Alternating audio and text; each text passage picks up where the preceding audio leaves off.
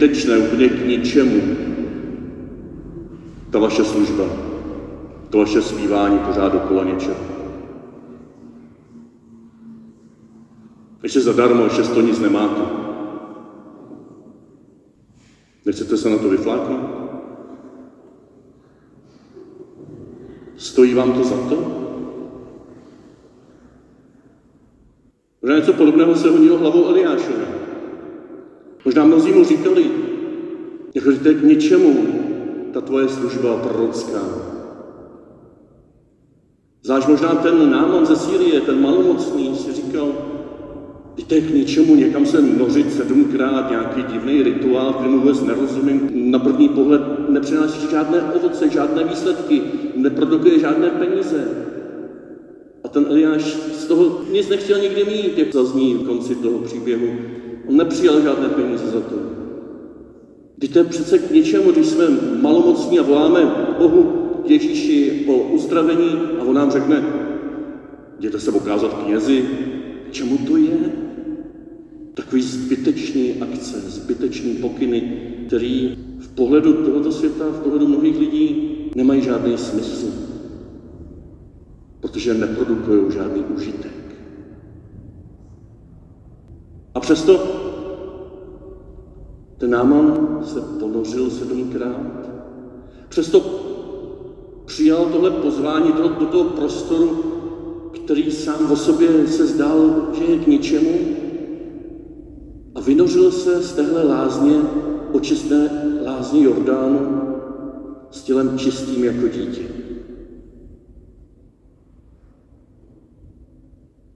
Přesto ti malomocní poslechli, šli za těmi kněžími, dělali nějakou na první pohled zcela neefektivní věc a byli uzdraveni. A dokonce jeden z nich si dal tu práci, že se ještě vrátil, ještě udělal něco méně smysluplného, vrátil se, aby vzdal díky hospodinu, jenom tak, aby byl před Ježíšem, jenom aby se mu poklonil. Místo toho, aby šel a to své zdraví teď zužitkoval a začal podnikat a, a vytěžil z toho co nejvíc. On se vrátil, zdržel se a jenom byl před Ježíšem, jenom chválil hospodina. A tam mu Ježíš říká, tvá víra tě uzdravila. Tam se dovršilo jeho uzdravení. Třeba vy ve své službě byste mnozí z vás nemohli vyprávět podobné příběhy? Lidé přichází do toho prostoru, který vy vytváříte svou na první pohled zbytečnou službou.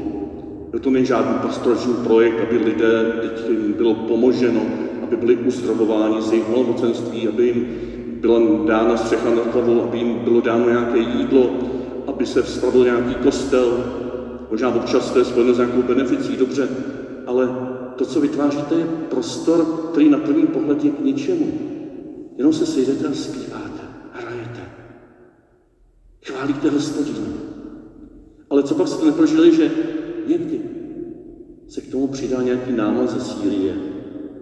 A z téhle lázně vaší hudby, vašeho zpěvu odchází čistý jako malé dítě, občerstvený, pozbuzený. Třeba jste neprožili, že někdy, když se vám třeba nechce jít k těm kněžím a s nimi pořádně se dohadovat, jak má nebo nemá být v tom kostele, a potom přes všechny ty potíže a nedohady za vám někdo přijde a řekne, že se cítí občerstven, pozbuzen, uzdraven. Nebo dokonce vy sami skrze tu službu se cítíte občerstveni, pozbuzení, uzdravení.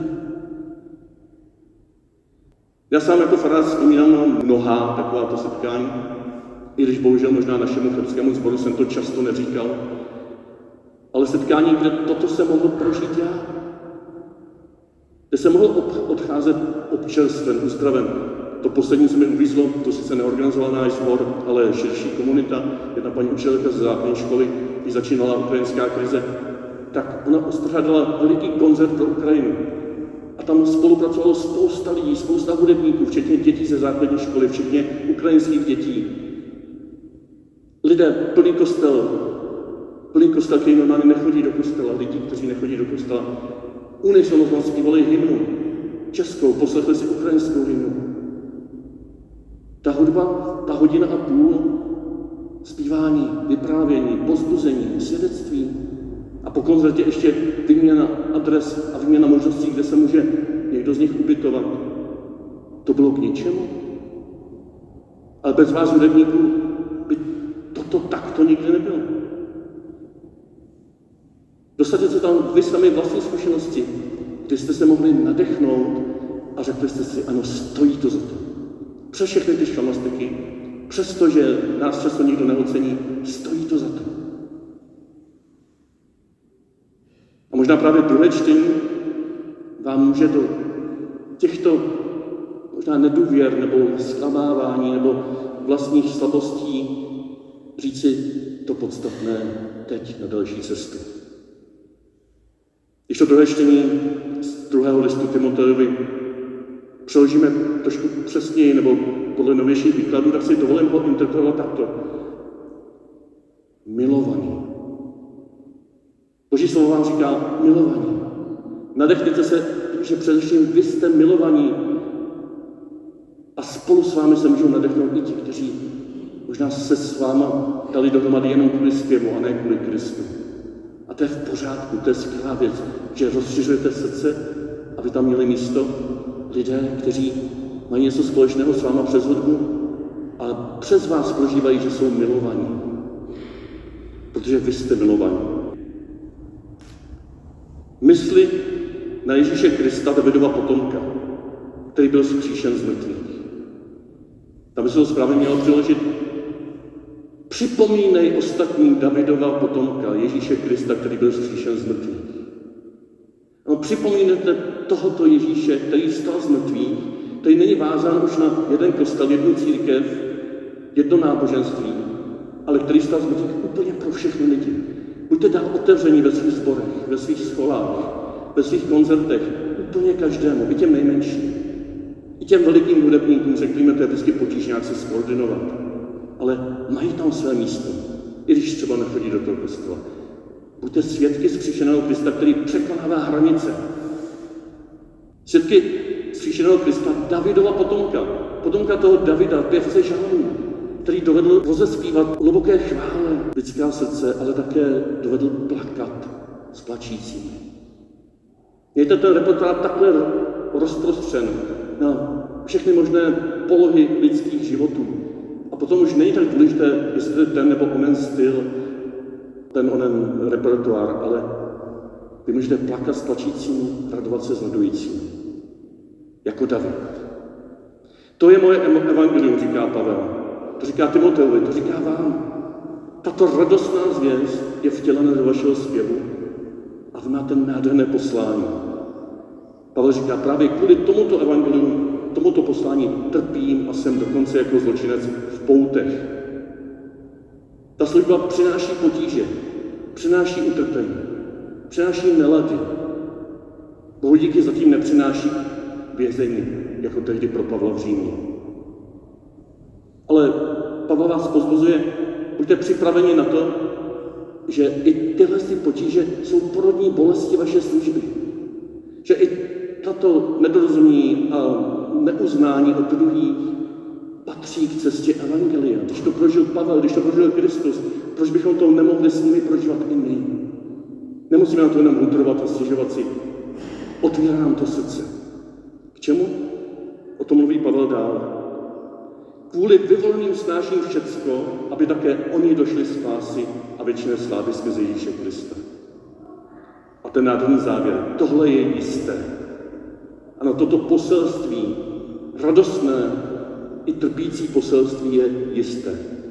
Když jsme s ním umřeli, budeme s ním také žít.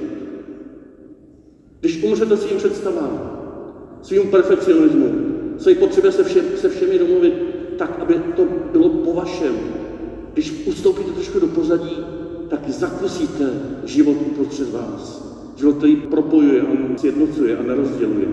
Život, který propojuje světy, který propojuje světy možná i s těmi, kteří, kteří hudbu nemají jako tvůj koníček, ale kteří v církvi mohou spolupracovat spoustou různých způsobů na tom, aby hudba pronikla jako poselství Evangelia naše farnosti, naši diecezi, naši církev? Aby to přestaly být naše farnosti, naše dieceze a naše církev, aby to byla farnost pro všechny lidi. Dieceze pro všechny lidi. Církev pro všechny lidi, protože potom jsme katolíky. Katolikos je obecný, všeobecný pro všechny. A vy v tom máte nádhernou úlohu. Jestliže takto budeme ustupovat do pozadí, umírat svým představám, budeme s ním také žít, budeme zakoušet, že to je radost, že si můžeme někdy říct, a stálo to za to. Když v téhle službě vytrváme, pokračuje Pavel, budeme s ním i královat. Jestliže vytrváme v těchto potížích, v těchto protivenstvích, v tomto neuznání, přijdou chvíle, kdy se nadechneme a prožijeme něco z toho, co jsem říkal na začátku. Lidé budou v našem okolí rozkvétat a budou se stávat součástí naší společné písně, písně života. A teď jenom větička, se kterou jsem si moc neviděl rady, než jsem si přečetl novější výklad a překlad. Když ho zapřeme, zapře také on nás. Se člověk lekne, tak jako zapřel jsem Krista, tak on mi taky zapře, on mi zavrhne na věky, on mi pošle do pekla. Ale v tom kontextu tady toho příběhu, tady toho dopisu, to lze číst takto. Když k této službě, o které teď Pavel mluví, jako o té veliké službě, která nám byla svěřena, řekneme v nějakém okamžiku ne, této, když zapřeme, ne Ježíše, ale tu službu, když řekneme ne, on to vezme. On nám to nedovolí.